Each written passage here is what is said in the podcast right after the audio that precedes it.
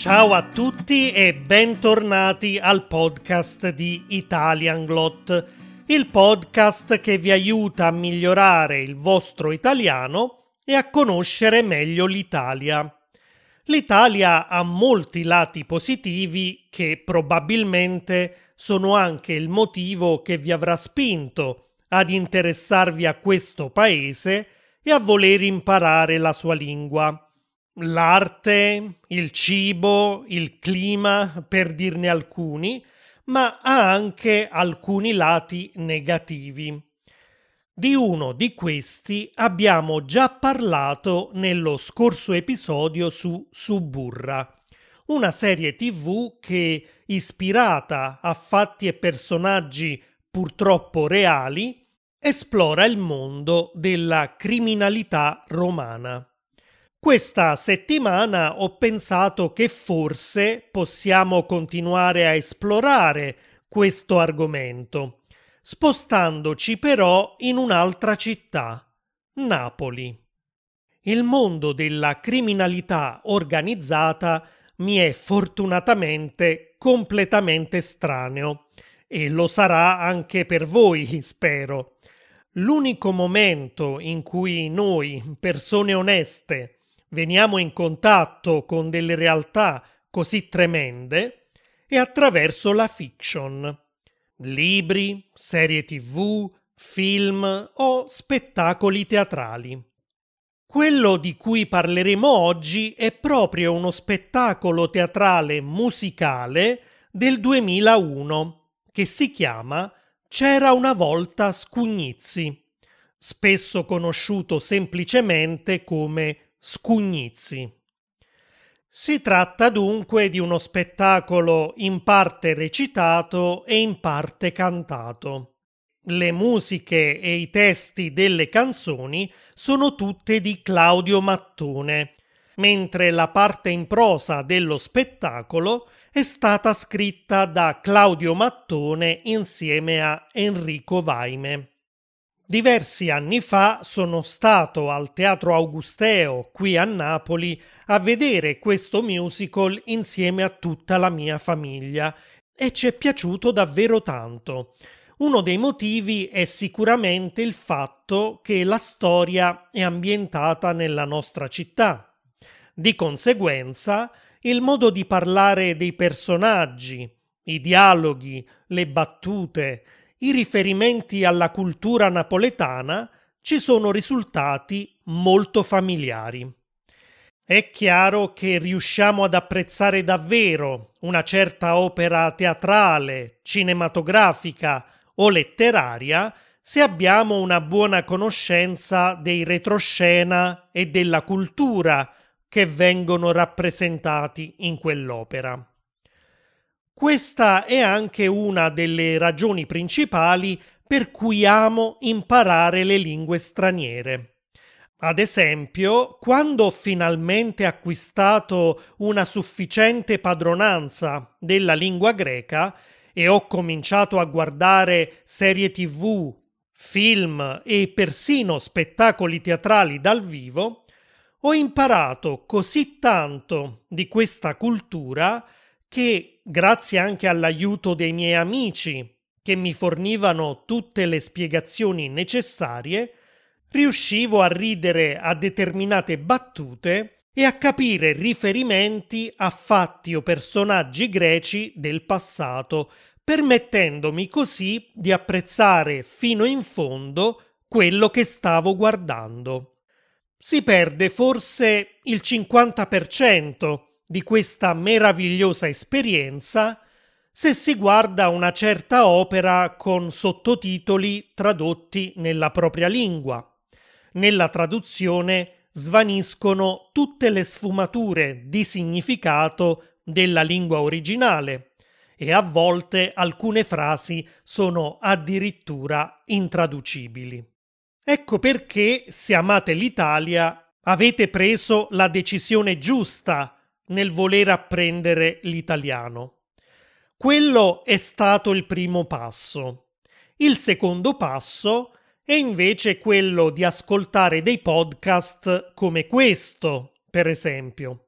così come hanno fatto i miei amici greci con me, fornendomi delle informazioni utili sulla Grecia, io cerco di fare lo stesso con voi e con ogni episodio spero di regalarvi un nuovo tassello da aggiungere al vostro puzzle, in modo che davanti a voi si formi un'immagine sempre più chiara e completa dell'Italia e degli italiani.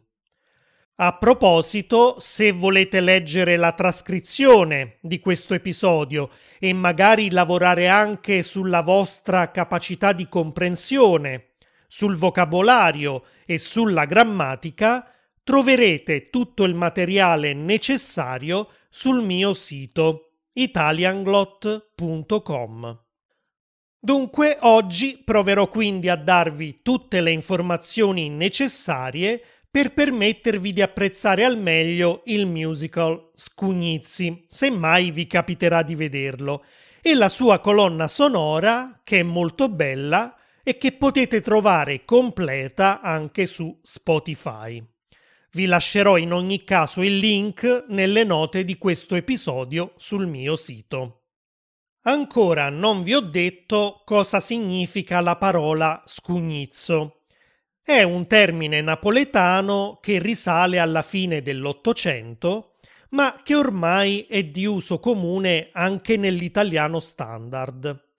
Indica un monello impertinente e incolto che passa gran parte del suo tempo nelle strade di Napoli, cercando di sopravvivere come può. Gli scugnizzi prendono in giro i passanti, compiono piccoli furti e collaborano perfino con la malavita napoletana.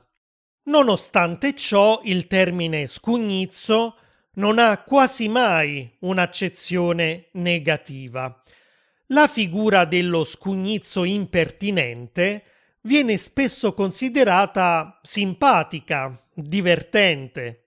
Non a caso gli scugnizzi sono stati protagonisti di molti film del cinema italiano classico, come L'ultimo scugnizzo del 1938, Uno scugnizzo a New York del 1984 o Scugnizi del 1989. È proprio quest'ultimo film, diretto da Nanni Loi, che ha ispirato il musical di cui stiamo parlando oggi. Pensate poi che gli Scugnizi hanno anche avuto un ruolo molto importante in un fatto storico risalente alla Seconda Guerra Mondiale. È il 1943. Napoli è assediata dai tedeschi e l'obiettivo di Hitler è raderla al suolo. I napoletani sono disperati e stanchi per la fame e i soprusi che subiscono. I tedeschi saccheggiano la città, fucilano i militari italiani e uccidono la gente comune che tenta di opporre resistenza. Il 26 settembre del 1943 la popolazione comincia a ribellarsi e dopo una lunga battaglia, il 30 settembre, i tedeschi sono costretti alla fuga. La guerriglia dura quattro giorni ed è per questo che nei libri di storia questo evento è conosciuto come le quattro giornate di Napoli. L'intervento degli scugnizi è fondamentale nel mandare via gli invasori.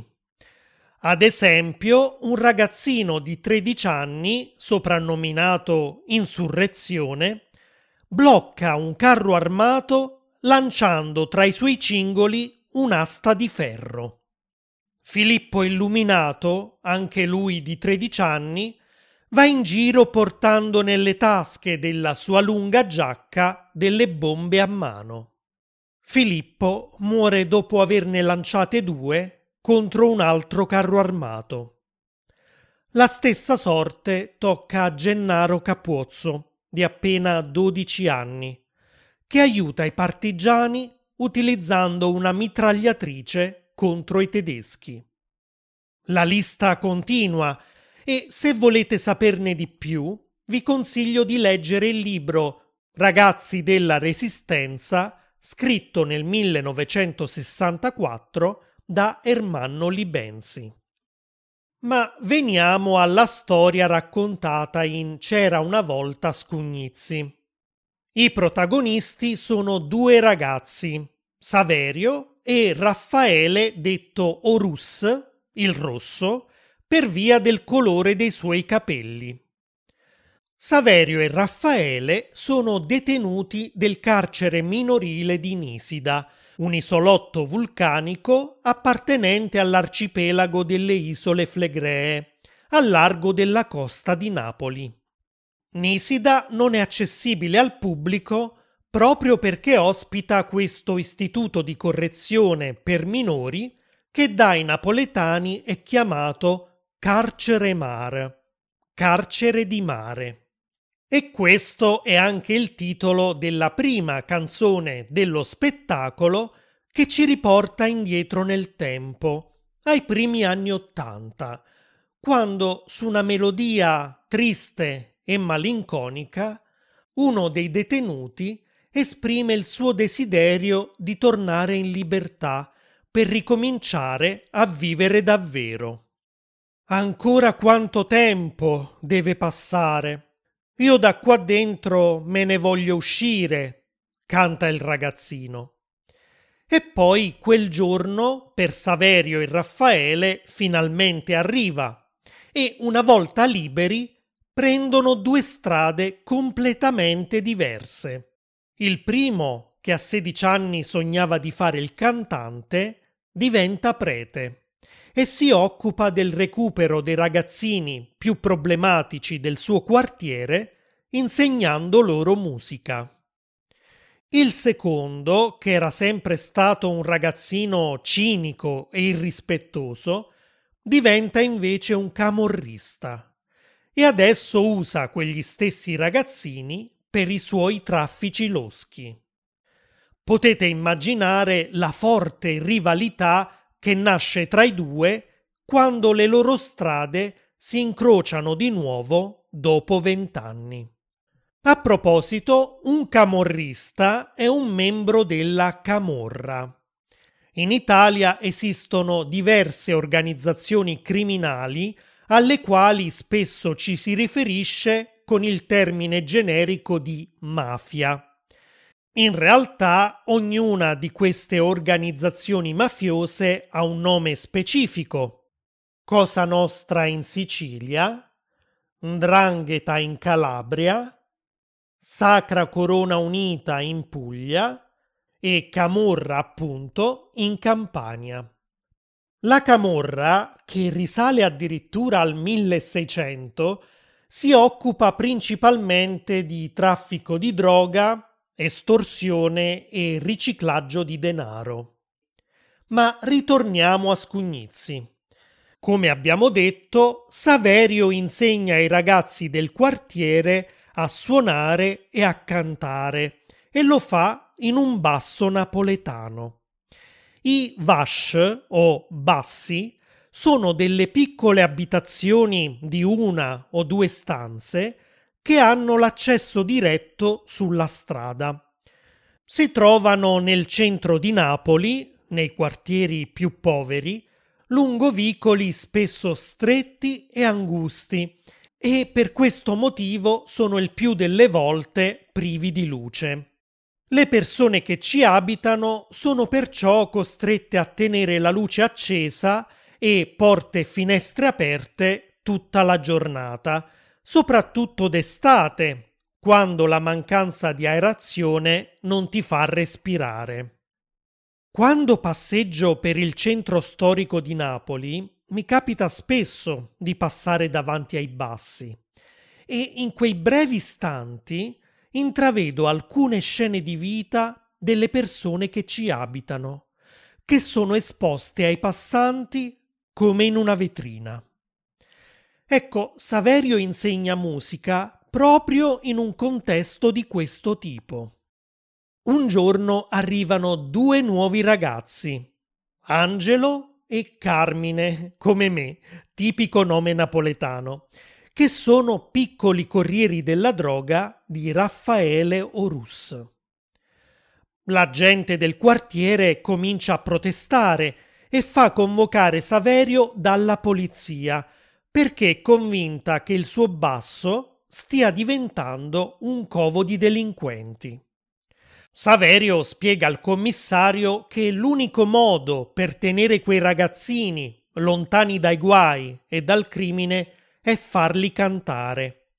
I ragazzi stanno anche legando molto tra loro e stanno nascendo delle vere amicizie. Ma il commissario è convinto che la musica non li possa salvare dal loro destino e che se qualcuno è un delinquente, tale resterà e prima o poi tornerà in galera.